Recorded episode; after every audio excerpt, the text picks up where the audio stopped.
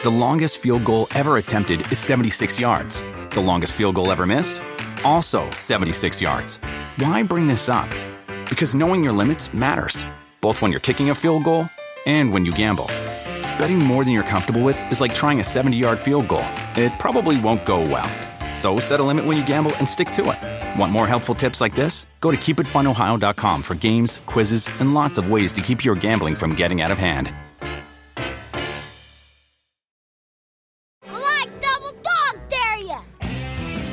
Was that wrong? You ought to be ashamed of yourself. How the hell is that Mike Florio's job? So what, no TV now?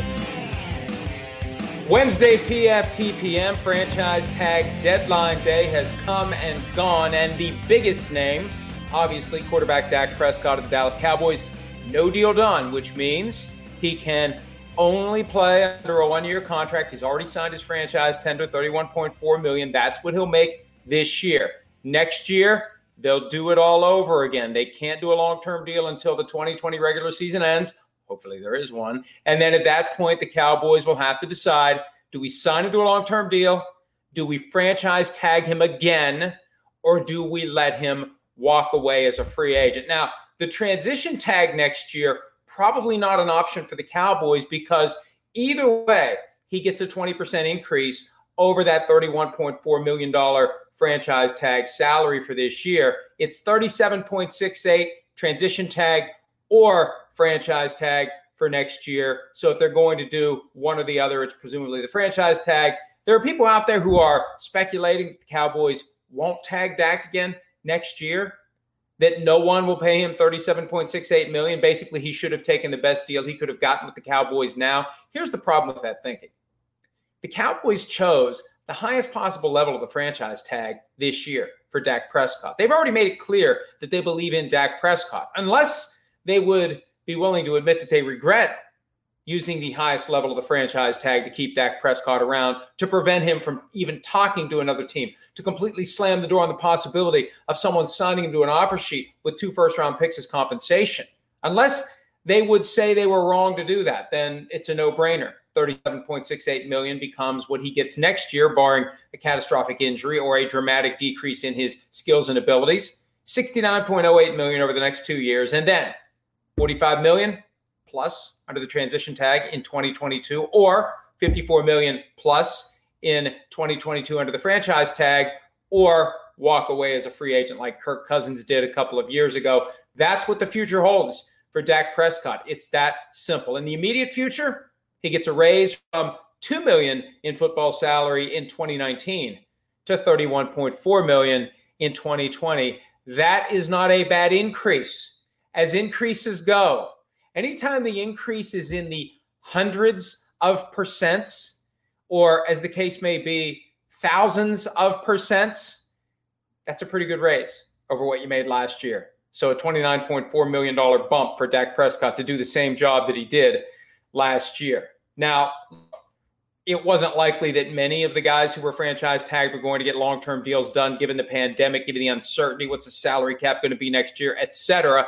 Two deals were done. We talked about Chris Jones yesterday, the Chiefs defensive lineman, has his long term deal. And now, at a time when it wasn't expected that Derrick Henry, the Titans running back, would have a long term deal to stay in Tennessee, he has a four year contract, reportedly a $50 million deal with 25.5 million guaranteed. And remember, when we hear that guaranteed, just generically guaranteed, that means injury guarantee, not full guarantee. The question will be whether or not the full guarantee is more than, and I'm checking my math here, $22.61 million because 22.61 million is what Henry would have made this year and next year under the franchise tag. Now, maybe the full guarantee will be less than that because you're a running back. There's no guarantee that you're going to be healthy enough and effective enough to get tagged again next year at a $12 million plus number. But that's what essentially you look at from the standpoint of the calculation. This year's franchise tag, next year's franchise tag. How much does the full guarantee compare to that sum? And again, the sum is 22.61.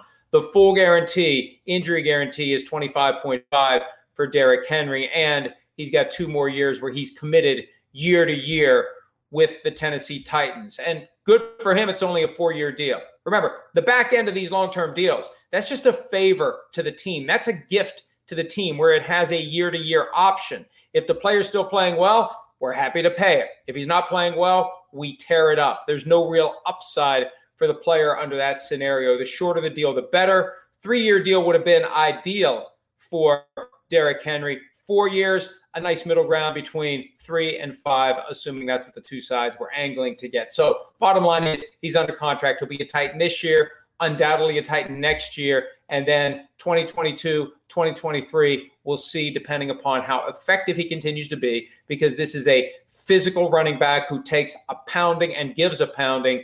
And you have to wonder how many years he can continue to do that at a high level, justifying the kind of salary that he'll be getting on average over the next four seasons. Two guys who did not get long term deals who have yet to sign their franchise tenders Bengals receiver AJ Green and Jaguars defensive end Yannick Ngakoue. Now, with Ngakoue, he's shown that he's willing to accept a trade without a new contract. The question is, who would trade for him knowing that they're only getting a one year deal? Remember last year, the Seahawks traded for Jadeveon Clowney after the franchise tag long term contract deadline passed. Actually, the trade happened right around Labor Day weekend. But the Texans ended up paying a large chunk of that money that was due to Clowney last year in order to facilitate the trade. The Jaguars aren't going to pay anything to facilitate a trade of Yannick Ngakoue. And the problem is, whatever the Jaguars want for Ngakoue, they have Ngakoue before July 15 with the understanding that the team that gets him signs him to a long term deal. With the team that gets him now not having any opportunity until after the season to sign him to a long term contract, he's worth less in trade. That doesn't mean he won't be traded, but it's a dynamic that needs to be completely reconsidered and recalibrated by the Jaguars. And the, the key for the Jaguars is this they dump his salary if they can trade him.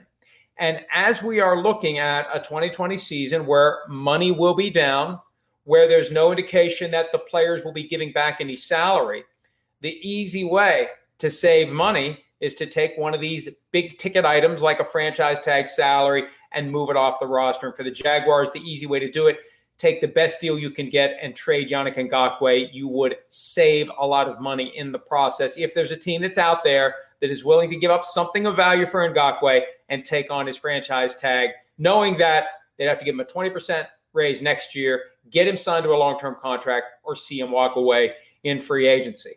As it relates to AJ Green, something we talked about earlier in the week, the possibility that a team will just rescind the franchise tender. It's only happened three times in the past 20 years. Jeremiah Trotter, then with Washington, had the actually, then with Philadelphia, had the tender rescinded. He signed a big contract with Washington. Corey Simon, also with Philadelphia a couple of years later, had the franchise tag rescinded in September. Josh Norman with the Panthers at the time had the franchise tender rescinded and signed with Washington after that franchise tag went away. It doesn't happen often, but when you consider the dynamics, when you consider the financials of the 2020 season, it's a great way for the Bengals to save a lot of money quickly.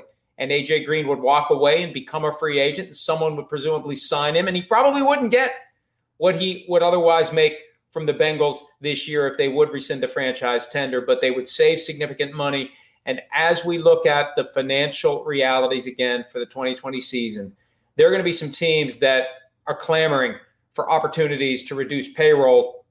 And when you consider Green didn't even play at all last year, what are they really missing? They're saving money, and the team's not going to be any different than it was last year because they didn't have AJ Green on the field at all in 2019.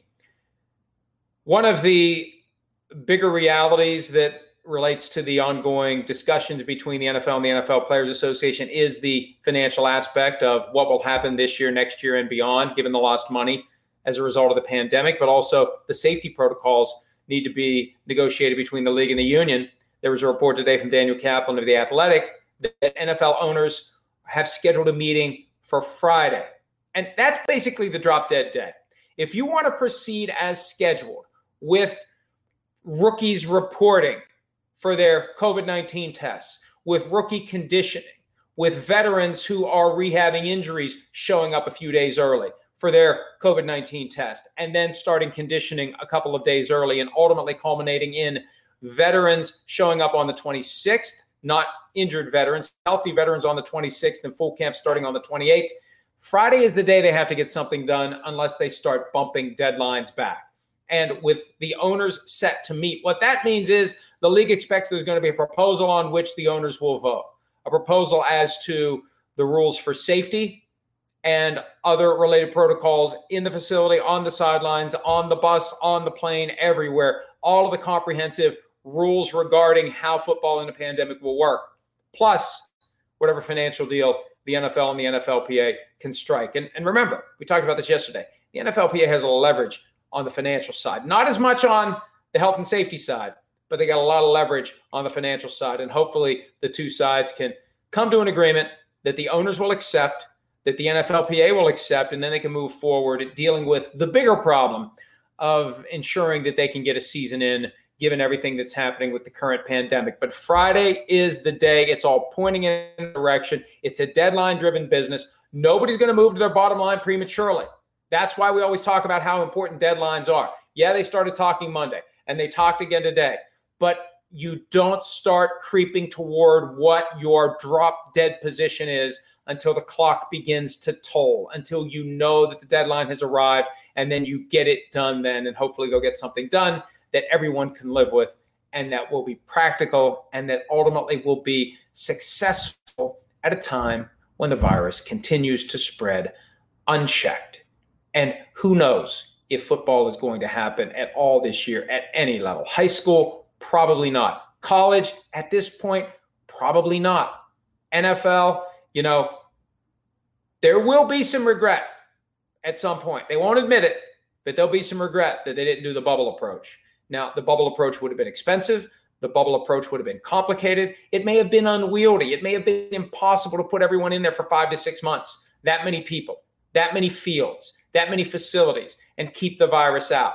But when you consider what's going on in the cities where multiple teams are located and in the country at large, I think they're going to wish they had done a bubble because I think the sports that do the bubble are going to find themselves much more successful. You don't keep the virus out completely, but I think the teams that are playing in cities like Houston and Dallas and Phoenix and LA, they're going to have to worry about outbreaks unless they can get testing that is done daily, if not more frequently, and with a turnaround faster than 24 hours. And when you consider the soaring demand for testing in these cities that have become hotspots, it's just hard to reconcile football players and teams, coaches, everyone who would need tests getting it turned around that fast when other people need results as well, and they're having to wait up to a full week to get there. So, bottom line is, let's hope it all gets worked out between the league and the union for now, and then let's hope they find a way to successfully launch a season. Uh, given how, frankly, selfish and/or stupid so many Americans have been when it comes to the question of doing what needs to be done to have a football season, and you know, if we don't have a football season, quick editorial comment. I mean, this whole thing's editorial comments, but but and even more editorial comment on the state of our country right now. The people who will be complaining the most about no football are the people who are will be most to blame for the fact that there is no football, and surely they won't be accepting the blame for no football, even though it's their own selfish and stupid behavior that put us in a position where if football does collapse, it's going to be because of the folks who end up complaining about it the most. All right, there was a story this morning out of Louisville. Kenny Stills, the Texans receiver who has been very involved in social justice activities over the course of the past several years. He was involved in a protest for uh, the murder of Breonna Taylor from several months ago. Still no arrest made. She was shot and killed in the execution of a no knock warrant. And uh, that has been one of the flashpoints nationwide as people are seeking justice and equality for all Americans. Kenny Stills and 87 others arrested on felony charges. And it's a very vague intimidation of someone involved in a legal process. It seems like something that's not going to stick. It just seems like somebody decided to be overly aggressive with Kenny Stills and others. And of course, the great irony is these individuals who are protesting have spent more time in jail than the police officers who killed Breonna Taylor. And Kenny Stills, unrepentant. People have asked me about the personal conduct policy. How will it apply here? Well, if there's ultimately some sort of a conviction or guilty plea or no contest plea, then the NFL would look at it. But surely the NFL considers the broader circumstances. And the personal conduct policy continues to be, if nothing else, a PR tool. The last thing you're going to see the NFL do is suspend Kenny Stills for six games because of whatever it is that may come out of these charges that have been lodged against him in Louisville. It's still too early to know exactly what happened or where it goes from here. But the point is, this is far different from the typical type of criminal charge that we see NFL players face. And there's a chance it all goes away sooner rather than later. And it's just an example of someone being overly aggressive with people who are exercising their right to protest the murder of Breonna Taylor and the fact that no one has been held accountable for it yet. All right. Last point before we go there's plenty of buzz about a story that is expected Thursday in the Washington Post regarding the Washington NFL franchise. And there has been noise about this, there have been rumblings about this for the past couple of weeks. I've heard some of the things that it may be about. I'm not going to go down that rabbit hole for now, though. I'm content to wait, as you should be as well. There have been tweets from people who currently cover the team, people who used to cover the team, suggesting it is not going to be good for the franchise. Jason La Canfora, who was with the Post before he went to NFL Network and now he's at CBS, he said that the toxic culture of the team is about to be exposed again. So we'll see. We'll see what it is. But I will say this I first caught wind of this effort to expose something regarding the Washington franchise a week and a half ago. And that's what caused me within the process of making a few phone calls to learn that Dwight Schar and Fred Smith, two of the limited partners, in the ownership of the team have been trying to sell and are unhappy being in partnership with Daniel Snyder and want out. So, look, and I don't go too far down the speculation path here. We had an item about this a week and a half ago. Um, the bottom line is something is coming out, and I'm just going to leave it at that. Unless the Washington Post decides to stand down, they've got their teeth into something and uh, we'll, we'll, see what it is. Larry Michael, the long term play by play voice of the franchise, retired today out of the blue. A lot of people are looking at the timing and saying, wait, this is one day before this story comes out. Is there maybe something there? And again, nobody knows at this point. It'll all become clear when the story is published, assuming it is published. But uh, something is out there and something is percolating. And I'm getting the feeling if the Washington Post doesn't run with it, someone else eventually will. So stay tuned. We may have more to say about it tomorrow if that post story finally is published. If not, as I said, there's just enough smoke out there that someone is going to light the match at some point, and we'll see what happens with the Washington franchise at a time when it's in the process of trying to change its name and logo on an expedited basis. That's it for Wednesday's PFT PM. Quick reminder we're back on NBCSN Monday morning, 7 a.m. Eastern to 9 a.m. with Chris Sims as we begin the process of getting you ready for football season or not. Let's hope it's not or not. Let's hope it is football season. But either way, profootballtalk.com, PFTPM, PFT Live, just some of the ways that you can keep up to date on everything happening in the National Football League. Have a great evening, and we will do this again tomorrow.